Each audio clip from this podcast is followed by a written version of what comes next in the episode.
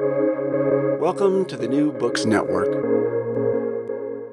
Hello, and welcome to New Books in Philosophy, a podcast channel with the New Books Network. I'm Sarah Tyson, Associate Professor of Philosophy at the University of Colorado Denver, and I'm co host of the channel along with Carrie Figdor, Robert Talisse, and Alexus McLeod. Together, we bring you conversations with philosophers about their new books, drawing from a wide range of areas of contemporary philosophical inquiry. Today's interview is with Patricia Hill Collins, Distinguished Professor Emerita of Sociology at the University of Maryland College Park. Her book, Intersectionality as Critical Social Theory, is just out from Duke University Press. Is intersectionality a critical social theory? What must intersectionality do to be both critical and a social theory? Does it have to have social justice as a guiding normative principle? And what does or should social justice mean in intersectional th- theory? Patricia Hill Collins explores these questions and many more in Intersectionality as Critical Social Theory, engaging a wide range of thinkers, activists, and traditions, including classical American pragmatism, the Frankfurt School, and the work of Ida B. Wells Barnett. Collins helps us to reconsider how we think of intersectionality's history in order to shape its future. Uh, good morning, Patricia Hill Collins. Welcome to New Books in Philosophy. Thank you. Um, so, we like to start out by uh, hearing a bit about your background and who you are as a theorist and your interests and how you came to write this book. I came to write this particular book through the catalyst of a graduate course I was teaching in intersectionality at the University of Maryland. I have been working in the field of intersectionality for quite some time, or I have been working with the ideas that have uh, come to be known as intersectionality for some time. And what I wanted to do was to offer a course that would help me synthesize the ideas that I'd been working with. Now, what was interesting about this particular course was when I looked to put it together, and examine the emerging themes of intersectionality or the literature on intersectionality, I was not happy with what I was finding. My experience of intersectionality uh, did not necessarily match up with the discourse that seemed to be emerging that I could use in a course on social theory. So, a word about my experiences, because they really do lead to this particular book. For one, I had written this book in that was published in 1990, titled Black Feminist Thought, that is still in print, uh, proudly in print, to be honest with you, that introduces the ideas of intersectionality without using the term intersectionality per se. It was originally published in 1990, and by the time I revised it in 2000, I incorporated the idea of intersectionality because the ideas had been named as such by then. I was talking about a matrix of domination in 1990 because I was much more closely aligned with the ideas of social movements that preceded this particular idea. I had also, prior to putting together my course at the University of Maryland, worked through uh, several editions with my uh, my colleague Margaret Anderson of a book titled "Race, Class, Gender: An Anthology." And what we were doing was we were mapping the emergence of what came to be known as the field of intersectionality in real time we were pulling ideas from so many different people and putting their work in an anthology, which we realized every three years we had to update because the ideas of intersectionality, as we now call them, were emerging then. And this work was coming out of the 50s, the 60s, the 70s. This was mid 20th century work that followed World War II and the globalization that we are so comfortable with today. So working through that project in real time and recognizing that the race, class, gender studies was in fact moving toward intersectionality was a way to keep my uh, feet on the ground around social movements and also around ideas as they manifest themselves to us in the academy. But significantly, the experiences that led me to my course at the University of Maryland began when I worked in community politics when I was a young woman. Uh, just out of, with my graduate school degree in hand, I had a Master of Arts in Teaching degree, and I went to work for five years in the community schools movement in Boston. And in those schools, three schools where we were attempting to develop schools for Black children that would be relevant for them, where we had to take a step back and look at the curriculum, we had to look at the range of those of us who were teaching in those schools which ranged from nuns to all kinds of people, um, was really an exciting period of time where I got to think about how ideas matter and how they matter in political struggle and how political struggle can shape ideas that are extremely powerful. But of course, if ideas are powerful, then institutions and those in power recognize that and worry about that and try and do something about that. But my years at St. Joe's gave me a sense of intellectual freedom that I have only since recovered now that I am retired from the University of Maryland and I don't have the institutional mandates that I've had for quite some time. So, having said that, I had lived my material. I had walked the walk of my material. I had really known the ideas of many people who were um, Chicana and Puerto Ricano and indigenous and white and Asian and global in shaping the ideas of intersectionality as a discourse that emerges, the possibility of it emerges in a globalizing world, a desegregating and decolonizing world. So that's the vision I had of intersectionality that I thought would propel intersectionality as critical social theory. That's the course I wanted to teach. Well, that's not the course I ended up teaching. Uh, in part, the um, the course itself. It's not that it was a disappointment, but it allowed me to look at the emerging literature on how these ideas that were unruly, that were spread out, that were connected with specific projects of anti racism and feminism and all of the isms that we talk about today. People who were trying to bring about a better world were being imported into the academy and recast as a discourse of intersectionality in the academy. So here's what I found. I first found while teaching my course, and by the way, I was quite diligent at looking at literature, which was continuing to be published. All right, I was looking for things I could work with graduate students with where we could talk about uh, the ideas of theory. And what I found was quite interesting. I found, first of all, many, many articles that referred to Kimberlé Crenshaw, and that was it. It was the so called coining narrative. Everyone was citing one or two articles by Kimberlé Crenshaw, and that was it. It was almost as if Crenshaw had never written another thing since 1990. And it was also interesting to see all of the people who were not there. So this said to me that what, what was going on there? We, I was looking at articles where they were citing her, and then over time, they were citing each other. It was creating a different foundation for the field itself that I, I had not seen. A second thing that I saw was the, uh, the repetition of the unsubstantiated claim that intersectionality was a theory.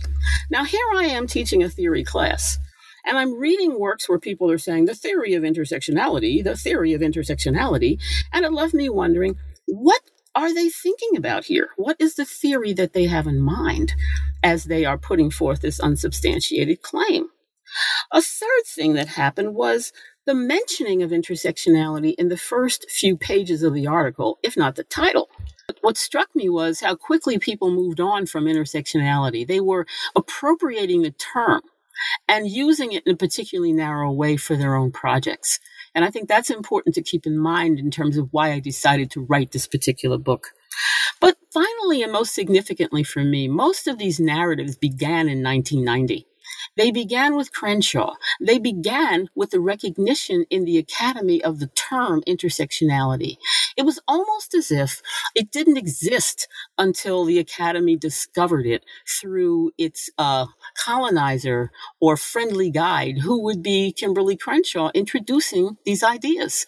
And all of the work that had gone into developing the ideas of intersectionality and its potential, particularly its critical potential, in my mind, could potentially be stripped by the way we were going about teaching it and writing about it. Now, that was my fear. I wanted to know what that all meant. Now, fortunately, my fear was unfounded because there are many people who have since then taken up the challenge of writing about intersectionality and not in a narrow way. They have attended to the field as opposed to just the concept as it floats around freely from social media to the academy to who knows where at this particular point in time. So I decided that I was going to write the book for the seminar that I wish I could have been able to assign.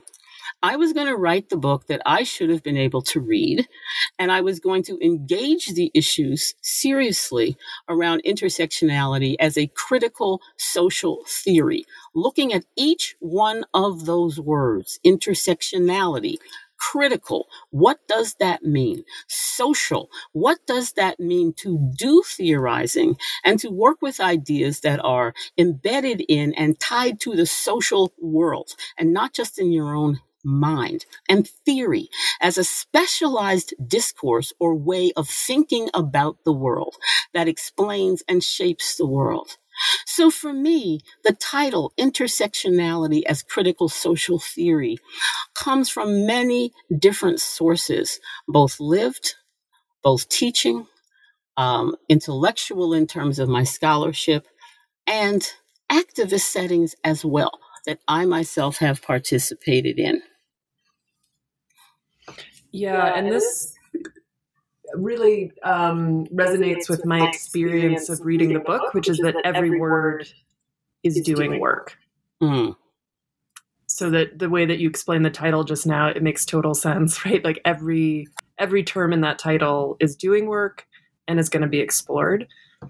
And and so one of the obviously one of the terms, the concepts that you're focused on is intersectionality. And one of the ways that you set that up for your reader in part to avoid the sort of coining um, explorer narrative that you're resisting is to give a taxonomy of intersectionality and talk about the way um, the way that it can be used and this both helps your reader understand what intersectionality can do but then leaves open its potential and so you talk about it as a metaphor as a heuristic and as a paradigm and you call you call the use of intersectionality as a metaphor, a heuristic, and a paradigm the cognitive foundations for intersectionality.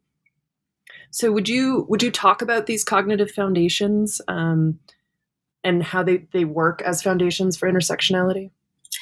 I felt it was very important not to replicate the um, problems of uh, dominant narratives around how we think about knowledge whether it's historical, this linear story of progress. I wanted to avoid that. I wanted to avoid a linear narrative within intersectionality and unsettle it. Those who felt that they were most knowledgeable, as opposed to those who were just entering into the field, uh, that as well. So I wanted to come up with a vocabulary that um, was de- democratic in a lot of ways that um, reflected what I see is the participatory democracy or the commitment to participatory knowledge creation and democratic knowledge creation that has been part of the field before it has to engage um, other ways of creating knowledge and legitimating knowledge. So I was interested in finding places where many people could participate, but where it was very clear that everyone only had a partial perspective. So the whole notion of a, the cognitive foundations of intersectionality was designed to unsettle everyone and yet provide a vocabulary for everyone for being self reflexive about how they had entered into intersectionality, what they were doing there now, where they might go next.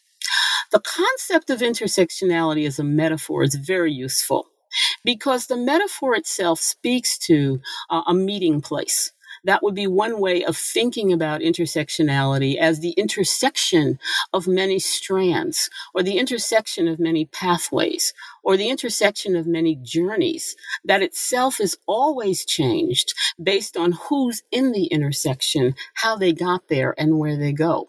And each time you come back to that same intersection, it's different. Each time you return to intersectionality to um, attend to it as a discourse and a set of practices, it's different. It's changed. It's moved. But it's not necessarily linear change the way we're used to thinking about change. So I found that thinking about the cognitive foundations of intersectionality, uh, of how people were actually using it, I mean, as opposed to what I thought it was, and then I impose my definition on everyone. What are people actually doing when they do intersectional work? Whether it's in the academy, whether it's theoretical, whether it's uh, in social organizations, whether it's grassroots politics. I mean, intersectionality is quite broad. It isn't just one set of ideas that's specialty knowledge. Uh, so I said, well, let me just let me think about this. The metaphor seemed to be the place to start. That seemed to be the place that's the easiest access, where for a metaphor, we use metaphors to make sense of things that we don't know or that are unfamiliar by using things that we do know. We ground our, our grasp of the world, whether you're a two year old or a five year old, you go with your two year old knowledge or your five year old knowledge and you use what you know to extrapolate and figure out what else is there that you don't know. And you are changed by that process, and it is changed by that process if it is a fair conversation. So, the metaphor of a meeting place that allowed people to get a sense of, aha, I think I know what you're talking about when you talk about racism because I've experienced sexism. Or, aha, I think I get that heterosexism and that homophobia because I've experienced racism. Those are the kinds of conversations you can have in the space of intersectionality using it metaphorically. All right. It, it's a place that creates imagination and possibilities. So I really liked keeping that. But at the same time, we can't all just hang out in the intersection. Uh, there's got to be something a bit more structured. So a second site that seemed to me um, where intersectionality was widely used is the notion of a heuristic or a rule of thumb that involves problem solving, social problem solving in particular so many people entered intersectionality or found themselves in the crossroads of intersectionality because they were on pathways of problem solving. They were trying to solve problems of reproductive justice or issues of violence or social problems of poverty or social problem of racism as a social problem for many.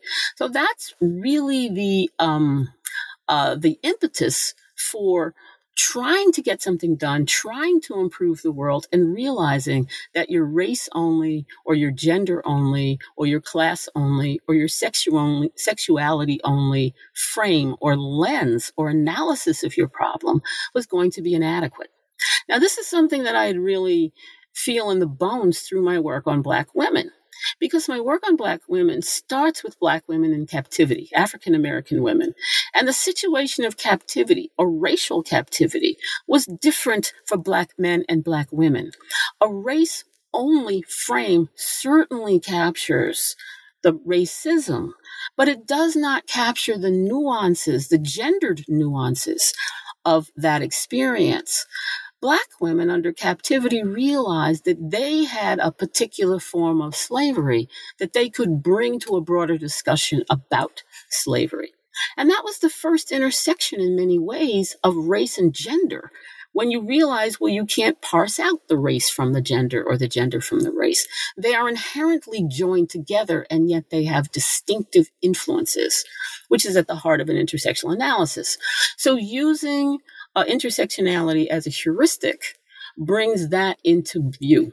Because what, what happens is many people are working on social problems in many, many different places, and they're arriving at this recognition that they need more or they need to do more. So um, I see the heuristic use of intersectionality as being very important. And also, these tend to be the people who are trying to get things done and to have deliverables for people who really are suffering or who are subordinated. So focusing on the heuristics is one way to make sure in some ways that the activist community is engaged in the theorizing and recognizing that the ideas that come from the heuristic use of intersectionality are just as important and significant as those that um, emanate in other places now the paradigms which in this book I describe as frameworks. I'm going to quote myself, which I love to be able to do at this point in my life. Frameworks that describe, interpret, analyze, and in some cases explain both the knowledge that is being produced as well as the processes used to produce it. The concept of paradigm gets at this connection between ideas and social context in a way that is a bit more structured and formal than metaphor and heuristic. But what the concept of paradigm also does is it gives an opportunity to think about social change. The notion of a paradigm shift is a concept that has really entered into almost everyday speech. That one day you're thinking about things one day, and the next day you wake up and you realize, aha, there's a paradigm shift in how I'm viewing the world. Whether it's something as basic as, should I stay with this man I've been with forever? And the next day you say, aha, no, or I definitely will. Or whether it's something like social inequality where if we look at the work on social inequality that's been done, um, it, it's really been fairly tame. That's how I've read this for years, through the lens of a dominant group. But when you have a paradigm shift like intersectionality, it opens up new ways, new questions, but it also gets you to look at the ways in which you are constructing knowledge, the methodology that you're using. Now, I faced a big dilemma in, in writing chapter one. Chapter one is always the most difficult chapter of any book that I've ever written because, in many ways, you wrote a chapter, you write a chapter one, you actually see how the book unfolds. And then when you come back, you have to figure out how to, how to craft your argument so that it is open that participatory democracy theme that I mentioned earlier, yet it is structured and yet it carries, it provides an infrastructure for the remainder of the book. So I found this most, these ideas of metaphor, heuristic, and paradigm as almost not linear, but providing a foundation for moving forward with theorizing and theory. Each of them offered something different to that broader question of is intersectionality a critical social theory? What might it look like if it were? What does critical social theorizing look like for intersectionality? How might that be the same or different than critical social theory or theorizing in other fields? So that first chapter was really very important in doing that. And there's a lot there, but that would be the thinking that actually underlies that. Yeah, and it makes sense of a metaphor you use later coming out of Pauli Murray's work and life of a journey of intersectionality as a journey. I think that that and it's interesting that you say that it was like sort of you had to come write the chapter and then come back to it. Um, I think that captures the non-linear sense of journey that you use in that chapter. I actually think that's really how I live my life. You know, you really, if you're on a straight line evolutionary progress journey, what tends to happen is you think you've outgrown everything that you did when you were younger or when you started out. But a journey to me is an ever spiraling deepening or understanding of something that is a core question that's going to shape your life and shape your ideas. So for me, the journey towards social justice has been quite significant. That has grounded pretty much everything I've done. And I look at the work of Pauli Murray, where I think that was very much the case for her. And it wasn't meandering at all. It was quite um, thoughtful in terms of returning the things that you think you once knew, but now you have to know them again. So it's not that you move through something and master it it's not that kind of a journey. Uh, I, I, really like the idea of my medical professionals mastering certain fields and not forgetting them. So this is a somewhat different kind of journey. That's an intellectual, theoretical journey about the social world that is ever changing. So we're always moving in trying to engage that. Yeah, and this so one of the the you move then to consider what makes a social theory critical and i think this part of part of your last answer was starting to get into this question of the critical. And one thing I found compelling about your understanding of what makes something critical is that there's obviously this this well-known idea of offering a reasoned judgment of an idea, a practice, or a behavior, but you offer, excuse me, this other sense of critical as being essential or needed. And I wonder to what extent sort of the work of the book is to show um, that intersectionality can be critical in that sense. It can be like water for life. I think the intent of the book is to show both meanings of intersectionality because the water for life really sums up the um, the impetus for why people who are in need i'm going to say not even people generally i mean subordinated people. People who are downtrodden people who are oppressed people who are trying to claim a full and live a fully human life within systems that tell them they are not fully human and not entitled to that kind of life need knowledge and ideas and theories that explain their reality from the point of view of themselves that they own, not that someone comes in and gives to them. All right, I want to develop a critical consciousness in you, you poor downtrodden people. But how does one cultivate critical analysis within the context of a community or communities that are routinely seen as not having one, if not the not even having the capability of generating that? Now, I again uh, ground my work in the work of uh, Black feminism and Black women. Now, by all rights, Black women in this country should not have, have thought an original thought ever because the um, oppression was so severe. If you are brought into a new world to craft a future and you're not even allowed the past that you had, your language, your, your family, everything is taken away from you, and including control over your own body now, you need something essential that is water for life that will nurture that life you are trying to live. And seeing ideas as being empowering and creating space for that is how I view Black feminist thought. Now, I don't think that Black women own intersectionality or are the only group that have thought an original thought or are critical in this way. I think this is something that's far more widespread than we have been led to believe. If you were to theorize from the bottom, you would get a sense of critical it's critical that we get this right because if we don't get this right the police are going to kill my child you get that kind of sense of imperative essential necessary must have critical and if we can have ideas that actually capture uh, explore advance that sense of critical. And we couple that sense of critical with the more diligent, reasoned, um, logical arguments of criticizing the systems that are doing that, we end up with a very powerful sense of critical. And both uh, senses of critical are highly threatening to the status quo.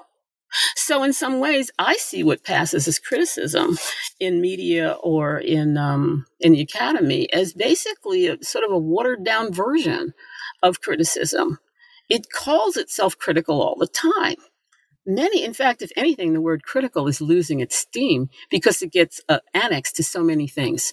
My work is critical because I'm calling it critical, but it was nothing changed except I added the word critical. You see, I'm really trying to dig deep into the meaning of critical in this particular book and ground this meaning of critical in um, actual social conditions, such as the ones that I've just shared with you.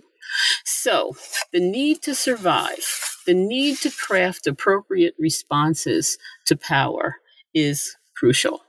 And that's, I think, what I would come, what I would say about that right now. It really strongly reminds me of a of a line from Audre Lorde where she says, um, "Those who live and love in the trenches know that the war against oppression is unceasing." Yes. Um, well, I wish I had cited that. it's a, it's a. I try to teach it every semester, like into whatever class I can shoehorn it. You know, it's just I, it, it. Yeah. Well, the nice, the beauty of intellectual work is it's ongoing. I mean, mm. a book like this is one moment in time. You know, I position it in terms of kind of where it started and all the other things that have occurred in relation to it. But I think it's important never to give up being surprised or to get being open to ideas from many, many different places. So I wish you had been at my elbow when I was writing. I can only imagine the things I would have in this book had there been a Sarah Tyson there saying, Well, how about this? that is that is a true compliment. Thank you. Um, well, and it, it so this this willingness to be surprised, I think, really makes sense of of where you go next with the idea of these resistant knowledge productions. Um, and the three that you you focus on are critical race studies, feminism, and decolonial knowledge projects. Um, and so, so you, what's important? I mean, I think your last answer really speaks to this, but about resistant knowledge production um, for critical social theorizing. I think it's important. You know, what I begin to do in this chapter is systematize this whole notion of resistant knowledge projects. Because what I'm really interested in is not having to theorize from within the center of dominant discourse. Because when you do that, you're always positioned as the critic of dominant discourse and not as the creator of dominant discourse. Your discourse never becomes dominant. It's always forever the critic that somehow helps that dominant discourse survive or whatever. I mean, chapter two is all about sort of showing my chops in my ability to be a critical um, analyst of, of dominant discourse. You know, taking on the Frankfurt School and taking on, good heavens, taking on post structuralism, which just makes me pull my great. hair out sometimes. I know, but it was so great. I had to dig deep to get that one out, but I tell you, I, well, thank you. It's a contribution to the literature. you know. Well, I was very frustrated by again, anytime I see somebody being elevated as the new god of, of criticism, I, I'm going to want to read that and think about it using this other notion of critical. And also, what happens when people are critical within the academy? This is the British Cultural Studies discourse. So, in many ways, these are three very different discourses that claim to be resistant knowledge traditions, but in their in their own ways can only take it so far. Um, I wanted to step outside of that, those academic debates. And this was, this was a bit iffy because, you know, it is theory and theory doesn't happen outside the academy, legitimate theory. What's outside the academy is data that we go find to bring back in. That, that is really a, a common framing assumption that, that, uh, that I think I, I, just have never agreed with, but um, you have to live with it. So I was really looking for um, uh, resistant knowledge traditions that I was familiar with. Now, there are many I don't know anything about, and this is really the invitation there to at least take a stab at saying, here are the kinds of things that happen when you theorize from the position of trying to make something happen for your group or make something happen for your people. And it isn't just an individual me as the individual critic um, taking on uh, whatever. It's basically trying to move something socially and how ideas can do that.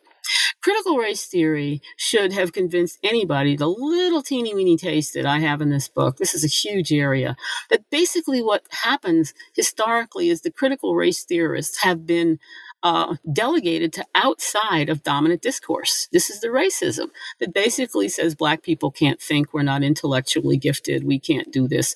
So that you have to be the exceptional black person in order to be taken seriously within some of these structures.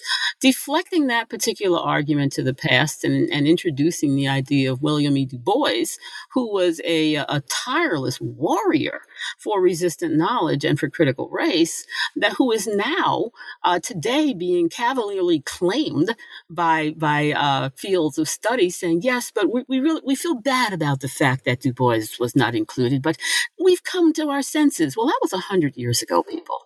You know, I mean, really, how much mileage can, can you get from that?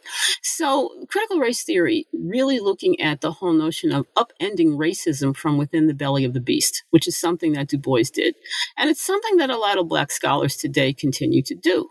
They have to be aware of the framing assumptions of their disciplines. And it's hard to see those framing assumptions somehow because they are designed to shut down radical and critical thought. That's exactly what they do if you do too much of this from within the academy. But I felt it was important to introduce that aspect of critical race theory um, which has very much had a wall put up around it. You can have racial data, you can have racial experiences, you can have racial narratives, you can have all of that, but you can't have theory because that's actually setting the terms of the debate. So that was what my intention there. The feminism, feminism is really interesting because it's been so central to the traveling of intersectionality itself. Uh, the danger that I wanted to identify there was this is resistant knowledge, but it also has to be very mindful of the relations within its borders uh, in terms of how they can advance or narrow possibilities for resistance. So this is these are the the criticisms about how women of color have been treated within feminism. You know, I really tried to sidestep all of that to ask the question, what is the power of feminism and how could the power of feminist theory be greater and deeper if it really were profoundly intersectional? Now, the danger there, as I see it, is that many people who encounter intersectionality tend to in, encounter it through feminism. So they tend to involve themselves in what I would call the sort of the slippery logic of assuming that intersectionality is a feminist theory. This is how this begins to connect up in some interesting ways. And if that's the case, then feminism invented intersectionality, and it becomes another uh, box way of boxing in intersectionality by very well meaning people who have to push themselves further to leave feminism to get a sense of other resistant knowledge traditions. If I made you go to the anti racist conference that didn't have the word feminism in it, how comfortable would you be? So, this is the kind of journey thinking that we were talking about a bit earlier.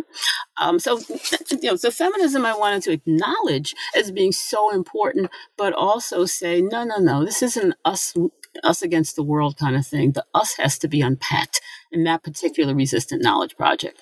Now, I'm going to confess the decolonial knowledge project was new is one that I'm still working my way through now because I'm traveling and still trying to learn. I know things and I put breadcrumbs throughout the book about the things that are decolonial.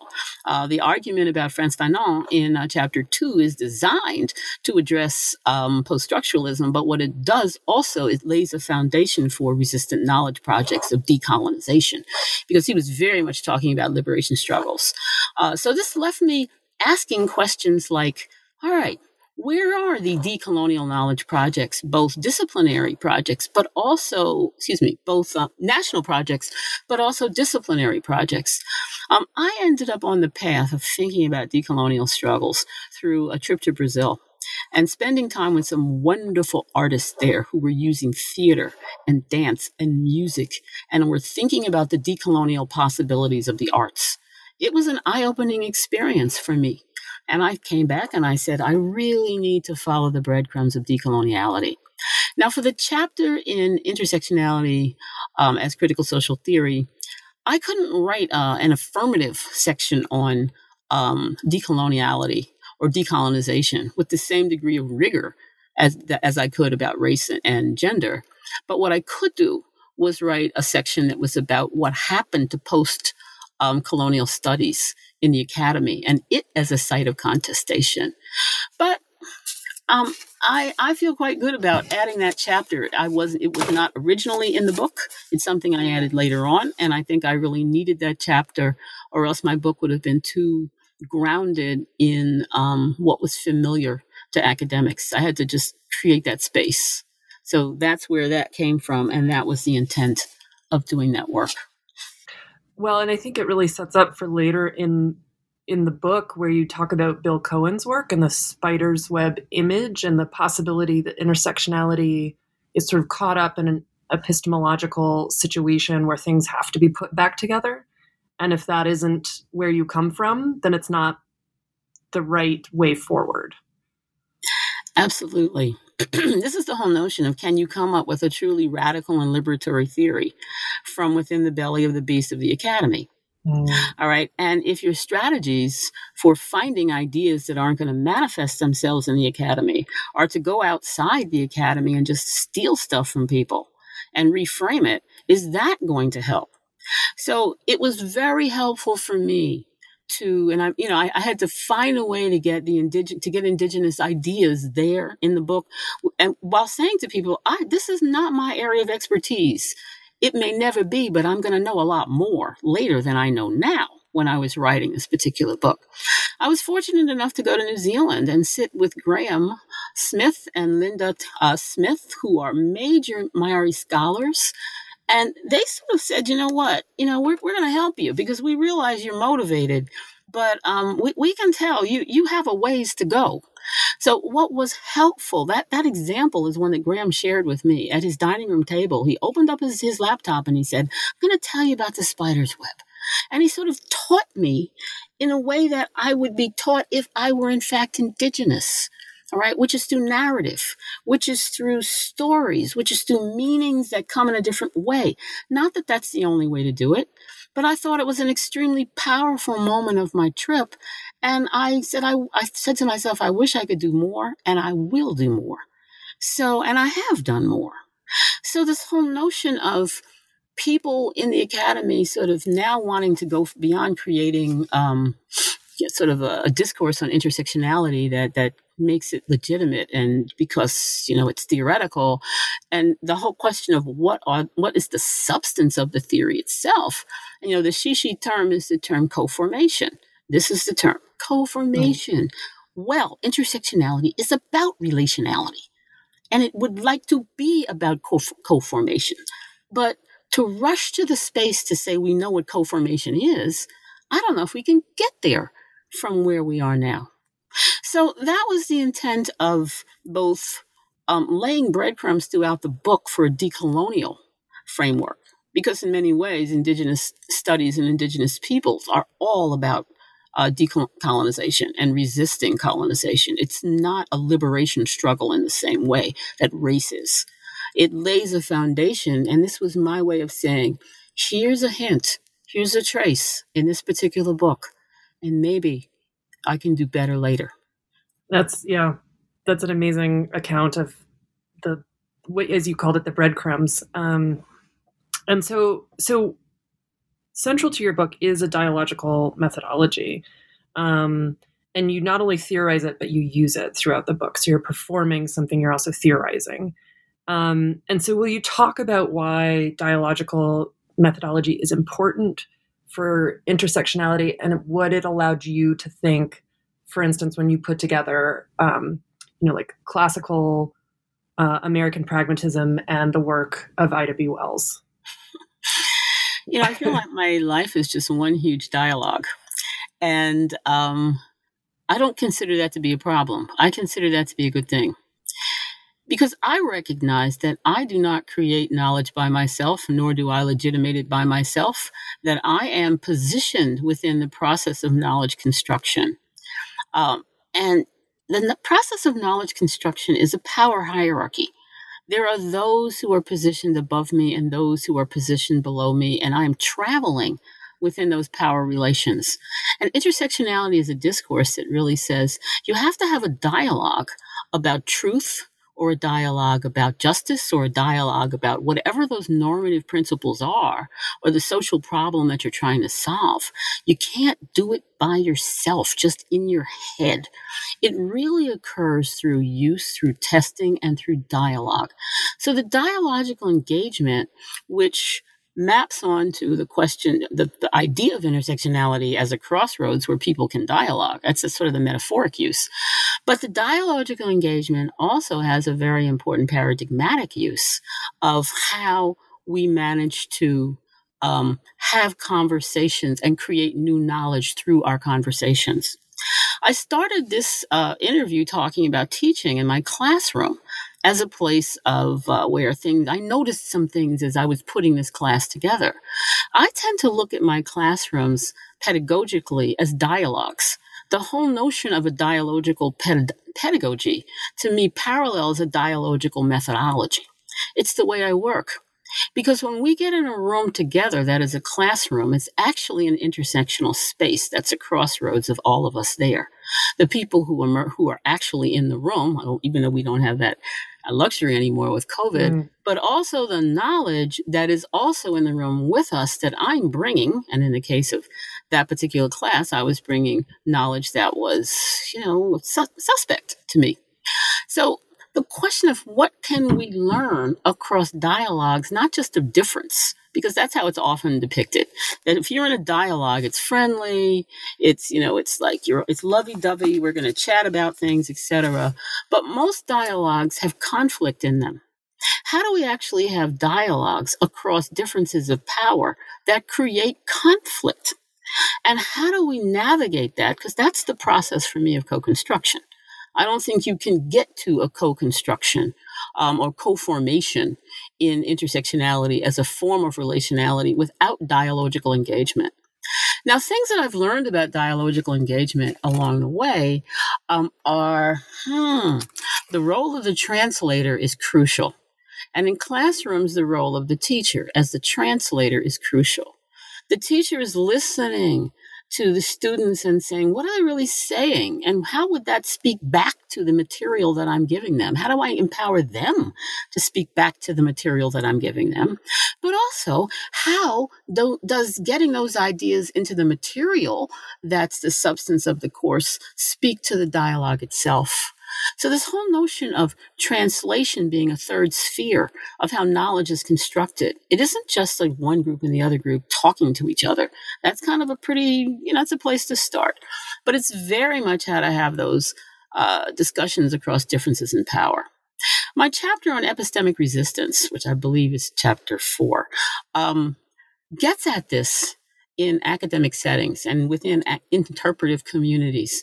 And that often think they're having dialogues. This is what i've noticed routinely in, in you know some of my settings in the academy um, that you've got some people talking and other people not never saying anything. And uh, the silence is often identified as consent and support but that silence is really submission. It is not about i agree with what you're saying it's that I recognize the power relations that I'm in and I'm not going to say anything because either I won't be listened to or um, I will be punished if I say what, what violates the norm. I decided to grapple with those ideas head on in that chapter on epistemology early in the book. So it laid a foundation for talking about dialogical engagement that wasn't um, just sort of you know, common sense friendly dialogues, hanging out with your girlfriend, that kind of thing. Because what tends to happen in these dialogues across differences in power is we misrecognize one another. All right, many white people misrecognize black people because they think, well, I, I black people, I get along with black people. And they don't realize they only know one black person, their one black friend, is sort of standing in for all these other black people that they have not had conversations with, and vice versa. I mean, the ability to say, boy, the guy who, you know, the, the really racist cop is he's he's a, a sign of all white people. No. I mean, so this dialogical engagement, this is difficult. And these are discussions that we need to have politically in democracies. But for the purposes of this particular project, this is something that's quite important for intersectionality to really think about this methodology of dialogical engagement in many different settings and to ask who's not speaking, who's not there, how does the knowledge that we've produced, how is it compromised by not having a more diverse, heterogeneous group of people at the table? It's not enough just to say bring them to the table. This whole notion of dialogical engagement gets at the methodology of that. Now, that had real implications for how I was going to write the book. I could not write a book about dialogical engagement that has that. You know, we should all just have these kinds of conversations without taking a stab at realizing how difficult it was to actually do. So the chapters that I have in the middle, let me just think what they are. The one where I've got uh, black community, the idea of community and pragmatism juxtaposed to Barnett, I think it was, and oh yeah, and then I've got one with um, hold it, hold it. Simone de Beauvoir, uh, juxtaposed to Pauli Murray, because both of them talk about race, class, gender, those categories, but they talk about them in very different ways. They understand those categories differently, and and they and the arguments they make are quite different. And I think they would have had a lot to say to one another that it would, would have been highly productive for each one of them to hear. But that was not meant to be the case because we live in segregated worlds in many ways. So I felt it was important to put those two next to each other to show how when you don't have dialogical engagement and you pick one over the other, look at what you're missing potentially. So methodologically, you know, when I said earlier I had a huge headache when I finished the book, I mean, these are some of the through themes of the book that I had to consider all the way through. Um, and that's one that I think is very important and that comes from my travel and that also comes from my work in intersectionality. Um, I would call everyone's attention to the book that I edited, excuse me, that I co-authored with Sirma Bilge that is also entitled Intersectionality. It's for the Key Concepts Theory uh, series of Polity Press. And what we did was we hammered out intersectionality through various projects that were global, that come from very different settings, um, to come up with a with a book where we had a singular narrative where, but where both of our voices were represented. Um, they're sort of twined together. It was very hard work for both of us because we really disagreed about a lot of things, even though we agree about more than we disagree about. But it was worth the effort because I think the product that we came up with was much better than what either one of us could have done by ourselves. So um, that book enabled me to have the space to write this one because I didn't feel the need to put all of the examples that were speaking to the sort of the bigger questions that are in this book in this one particular book. So the dialogical engagement, um, so much more that could be said about that, but I'm just going to um, leave it because when it gets trendy, I may no longer be able to use that term the way I use it now. yeah. Yep. Um, well, so your descriptions in the book, one of the things they made me sort of imagine as I was I was reading your description of how intersectionality needs to work was to imagine intersectional theorists as these ranging and roving um, workers who were willing to go to to work in academic disciplines, but also to then work in activist spaces. I mean, as you describe in your own life, and this willingness to not be at home, but also to then but to learn the rules of being in that place. Um, and so to both be at home and not at home. Um, and so I'm wondering if this, if the way I'm visualizing this theorizing of intersectionality is a as an apt one, this kind of ranginess um, of these theorists. I think it combines certain aspects of the freedom to range and rove. But I also think most people don't have that kind of freedom. So I would distinguish between the sort of the kind of travel I've been able to do as a privileged person, uh, which I am careful not to become a tourist, where when I arrive somewhere, I expect it to be just like what I had at home, but I somehow have had a cosmetically different experience. Um, but I have to travel in order to see what's in the world. The idea that comes closest to what you brought up in terms of ranging and roving, the ranging in particular, has to do with moving among different interpretive communities uh, where you have power in one and not power in the other right? This idea that I introduced early on in my career called the outsider within, somebody who's within a community who has enough access to that community to know what the rules are, but will never be a full member of that community for whatever reason. And in my work, I grounded it because I do work in the sociology of knowledge, the sociology of it all, uh, in the work of Black women domestic workers who went into white homes to clean because that was the only job they could get other than working in the field. And that movement into that white space gave them a sense of an angle of vision on whiteness and on power and on gender and on class and on a variety of things that was unavailable to people who, quote, stayed home, who were just in the black community. Uh, using that particular language. They were outsiders within. They were often accepted terms like you're just, you're like one of the family but they weren't one of the family. Uh, so, this notion of recognizing multiple outsider within spaces, not as a tragedy that they wanted to become a member of the family, but as a way of being, that we are frequently in these outsider within positions where we are guests in someone's home or working in someone's home. And we have to find a better way to think about that, that kind of travel or those kinds of journeys. Now, we've got some really bad models of how not to do it. I actually think colonialism is how not to do it. You arrive in somebody's home on their land, you look around and you say, You're not doing anything with this. I want it. You take their land, you tell them to leave, and then you do all kinds of awful things. That's a way of coming into someone else's space and behaving incredibly badly. If somebody came in your house and started taking all your furniture and took your children, you, you would not like that. So there's a way that we can enter into spaces from positions of power or from positions of not having power and having to navigate in a space where we are second. We have to shut up and listen. Uh, if we're a white man, we can't mansplain every place we go to everybody. We really have to learn how to listen and be humble.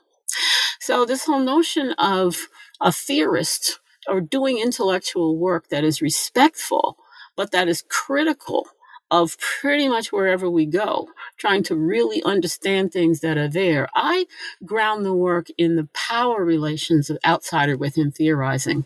And I would also argue that many of those people who are doing this outsider within theorizing are now connecting up in the space of intersectionality.